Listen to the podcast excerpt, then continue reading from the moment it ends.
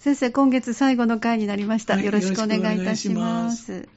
あの、先週は、その国分安高優先生の集団に馴染めない人がはい子供の時に、ね、その家庭での役割を行動を取らなかった、つまりうんお手伝いをしなかった子供が多えい。子供時代に、子供時代にお手伝いをしなかった人が大きくなって、集団に馴染めない人が圧倒的に多かったと言われるということをお話ししたんですけど、はい。まあ、今の時代は便利な世の中ですから、お手伝いをするにもあまりお手伝いがないかもしれませんですよね。ねまあ、しかし探せば子供がその子ができるお手伝いというのはあるはずですよね。子供さんから探してもらったらいいですね。ね自分で見つけるとまた余計にやりたくなるし、うんやりがいもあるし。そうですね。ええ今はもう何でもチンしたらできる世の中で食べ物でも、ね、子供が作ってくれたおかずなんてなものもほとんどなくなりましたしね。ええそうですね。こうおお子様が、例えば女の子が台所で、私は今日キュウリを切るとかいうようなことでもして、このキュウリ美味しいねって食べても子供は喜びますからね。そうですね。あの、まあ、子供の数が少ないということと、環境が良くなったということの原因なんですけどね。はい。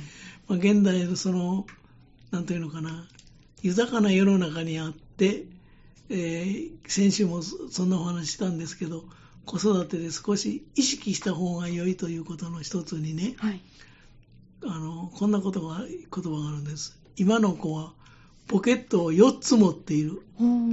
いや、6つ持っているという人もいますえ。えこれは何のことかと言いますとね、ここでいうポケットというのはお金の出所のことです。おなんとなく想像ができてきます。はい。今の子供の、うん今は子供の数が非常に少ないので、ですね。何かあると物を買ってもらえますよね、はいすぐに。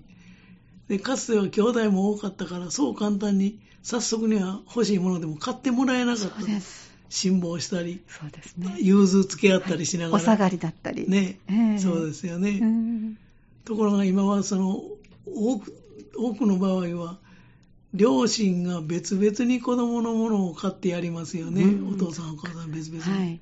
つまりそこでポケットが2つあります。本当だ。子供にとって、はい。お金の出所が。はい。でその上に 一緒に生活をしていないですけれども両親のうん。そのおじいちゃんおばあちゃんがい。らっしゃいます、はい。でい何かあるとそのすぐ買ってくれますおじいちゃんおばあちゃんもね、はい。年金も持ってますから。そうですね。で父方母方の両方におじいちゃん、おばあちゃんがうん。いますから。4人ですよね。本当だ。で両親と合わせると6人が別のものをそれぞれ買いますから、うん。6つのお金の出所6つのポケットを持っている今の子供はというのはそういう意味で。ああ、そうなんで子供相手の商売というのは繁盛するはずですが。で子供は物を非常にたくさん持ってますよね、今いろんなものをね、で4つか6つのポケットからお金をもらうわけですからね。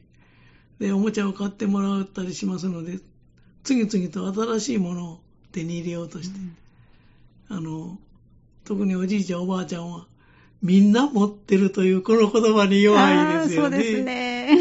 ね。すぐあかわいそうだから買ってやろうということになりますわ。はいするとすぐに飽きてしまって、また新しいものというふうに、うん飽きっぽいあの子供になってしまいますよね。次々新しいものを買ってくれる、もらうと。で、そう、そそれともう一つ、その思いようにならないと、感触を起こすような傾向が非常に強く出てきてます、今の子供というのはね。で、子供のこうした欲望をコントロールさせる方法としてね、うんえ一つこんなことが考えてみてはどうですかと思うんです。今、も物が豊富にある世の中ですから、難しいのは難しいですけど、例えば、子供があれが欲しいと言うでしょはい。それをね、一週間待たせるんです。あ、なるほど。はい。今すぐ買わずに。はい。今欲しいと言っても一週間待たせるんです。で、待たせること、冷却期間を持たせることっていうのかな。はい。そうすると、まず我慢することを覚えますよね。そうですね。はい。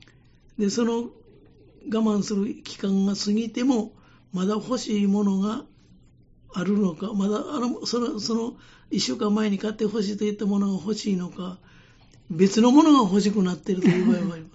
別のものが欲しくなっているということは、前に欲しいというものはもう衝動的なもんだったということがわかりますよね。はいまあ、衝動買いという。うーん。ちょっと耳痛いですけど。だから、我慢、1週間待たせるということも非常に大事なことなんです。はい。で、この訓練とか経験が必要なんですよね。んで、待ちに待ってやっと買ってもらえたと思えば、嬉しさも倍増しそうですますし、ね。感謝の気持ちも生まれますし、はい買ってもらったものも大事にするというということになります。んでそれも、あのよりまたこっちのものが欲しいといえば、その、ま、1週間前に買って欲しいと言ったのは、いかにも衝動的なものだったと。我々もよく衝動買いをしてしまいますけど、大人買いがね、ありますね。ではい。で昔は兄弟も多かったし、そう簡単に買ってもらえなかったかそうですねら、辛抱して、待ちに待って、やっと買ってもらえたと。えーそれを大事にしますわ。そうですね。そういうことも言えると思うんですようね。んで、これ人間と魚と魚というのか、野菜と一緒にしたら叱られるかもわかりませんけどね。はいあの、まあ、叱ら実際叱られると思うんです。今の世の中ですから。養殖物とか温室物よりも、その実際に荒い波あで、はい。あるいは冷たい風の中で育った天然物の方がうん美味しいことは間違いないですよそうね。ですね。で、苦労して育った人の方が苦労知らずの人よりも人間味あふれる人になるとうん言われるのも、まあ、同じことでしょうね。うんもうそれは物の道理だと言ってもいいかもわかりません。えで、これはね、意味軸もねー、はい。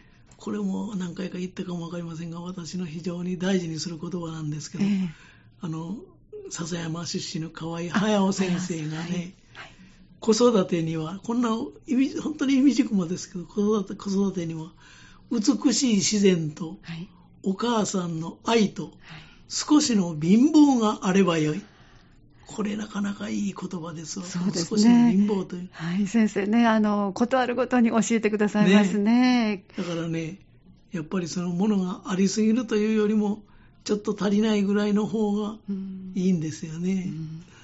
じゃあその、まあ、お母さんという部分を、じゃあ、身近にいる大人というふうに置き換えてもいいわけですね。そうですよ大ね。人の優しさとだから少しの貧乏。美しい自然とはいお母さんの愛とはい。少しの貧乏があれば。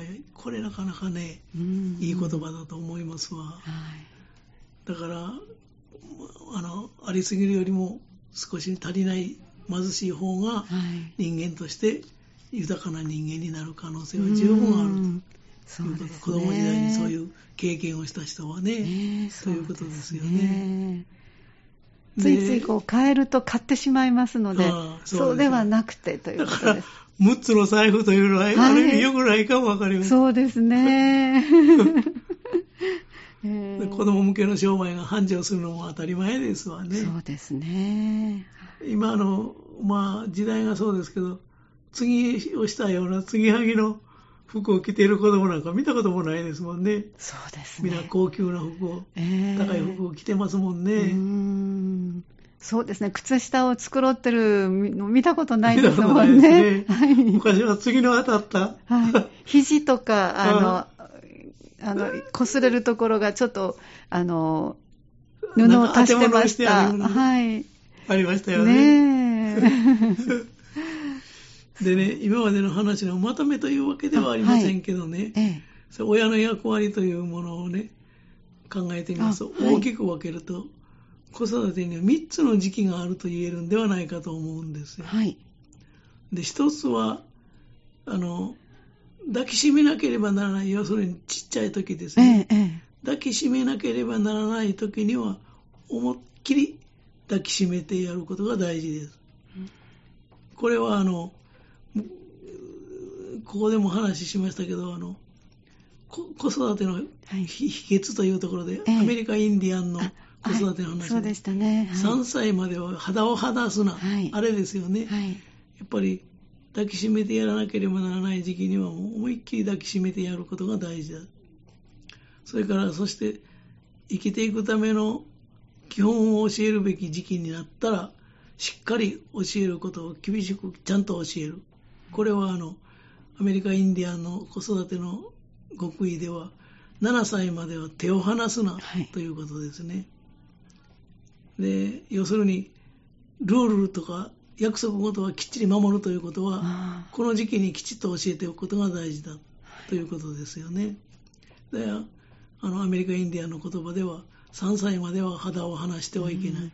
7歳までは手を離してはいけない。これは手を抜かずにきっちりしつけをしましょうという意味だと私は解釈してるんですけどね。はい、それから、でもうちょっと大きくなって親離れをしていく時期には未練がましく親の方が子供の後を追うのではなくって、要するに子供を信じて子離れのできる親になるべきだと。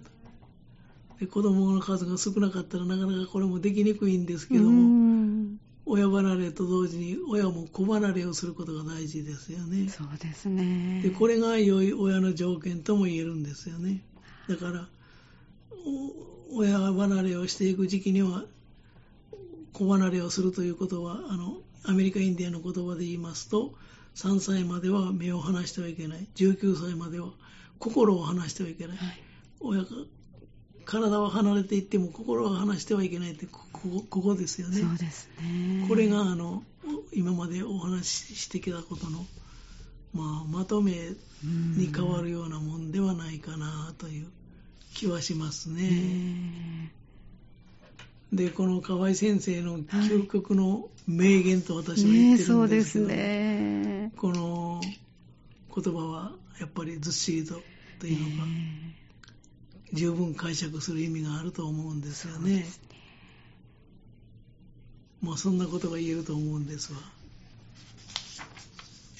で今までのおさらいという意味でもありませんけど、はい、河合駿先生のその美しい自然とお母さんの愛と少しの貧乏があればよいという河合先生の言葉で、ちょっと河合先生のそういう子育てで困ったり、えー、悩んだり迷ったり、イライラしたりするときに、救われたり、ほっとしたり、そうかと思えるような名言、いくつか、河合早先生の言葉を拾ってみますとね、はい、心の子育てという本を出してるんですけど、この中からな、褒めたらつけ上がるなんてなことはまずありません。子供を褒めて育てようとよく言いますけどね、もっと子供を信用していい。子供を信用できないのは、つまり自分を信用していないからなんです。親が自分を信用していないからです。はい、というふうなことを、その、心の子育ての中で、河合先生はおっしゃってますね。河合先生の言葉ってなかなか、じんとくるものがあるんです、ごくあります。大好きな方です。わかりやすく本も書いてくださってますからね。そうですね。わかりやすいですよね。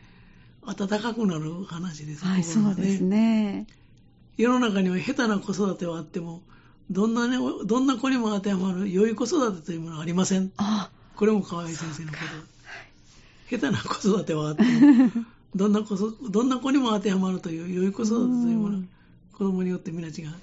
受け止め方も違います。そうですね。ねそれからね、これもね、なかなかいい言葉です。メモしてきたんですけどね、はい、子供を幸福な状態に置くことによって、親が安心しようとするのは親の勝手というものだ。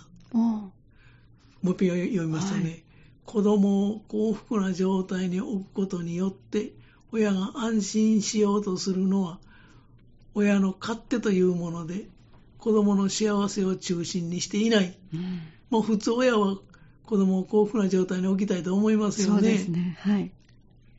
でもそれは子供の幸せを中心にしていないという河合先生はおっしゃってますが、本当の幸福とは、その子が自分の人生を生きられるということなんだ。自分の人生を生きることができる。だから親がもう幸福を作ってやるんではなしに、その子が苦労してでも構わないから、自分の人生を生きられる。これが本当のその子にとっての幸福だと。こういうことですよね。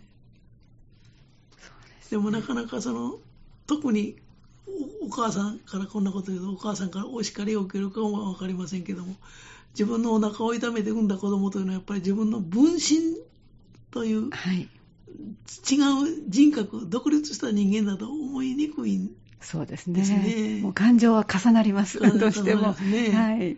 どうしてもそういう傾向があります。えー私も、私のガールフレンドを見ててもそんなところは感じますわ。えーまあ男は、男の親なんてなもの、えー自分のお腹を痛めていう経験ありませんからね。男やというのは信用問題やという人もありますよえーそうなんですか。あなたは父親ですよと言われてそうかなと思ってるだけやと。うんそれもひどい話ですけど。えーそれからね、もう一つね、河合先生、こんなこと言っておられますわ。依存のない自立は孤立と言うべきだ。依存のない。それで、それでは関係が切れてしまう。孤立では依存のないうんあ自立というのは関係が切れてしまう、切れてしまうっていうんですね。うんこれはわかりますわ。自立というのは、親と子の新しい関係を作ることなんだ。うん子供が親から自立していくというと、あの、依存から離れるんではなしに、はい親と子の新しい関係を作ること、これが自立なんだと。つまり、まあ、別の言い方をしますと、心はつながっているという意味だろうと思うんですけど、そうですね。はい。だから、依存のない自立は孤立というべきだ。うんそれでは関係が切れてしまっているんです。孤立では、自立依存のない自立というのはね、はいそうではなくって、自立というのは親と子の新しい関係を作ること。うんこれもなかなかそうですね。いろ噛みいろこ締めたい。ちょうど横に並んでお互い様の意見交換ができる関係になったっていう感じでしょうかね。だから、思い通りにならないことこそ面白いという河合先生、ここよく言われるんです。やっぱり子育ても同じことだろうというーう、んそこに面白みがあるんだろうと思いますね。えーうんね今日はちょっとその性格の話、子育ての話で、はいちょっといらん余計なことも言ったかもわかりませんけれども、えーありがとうございます。あそうです。はい。はい。ありがとうござありがいましたとうございま。した。じゃあまた来月もよろしくお願いいたします。はいありがとうございました。えーこの時間、港川短期大学元学長、社会心理学ご専門の大前守先生のお話をお届けしてまいりました。ぜひ来月もお聞きください。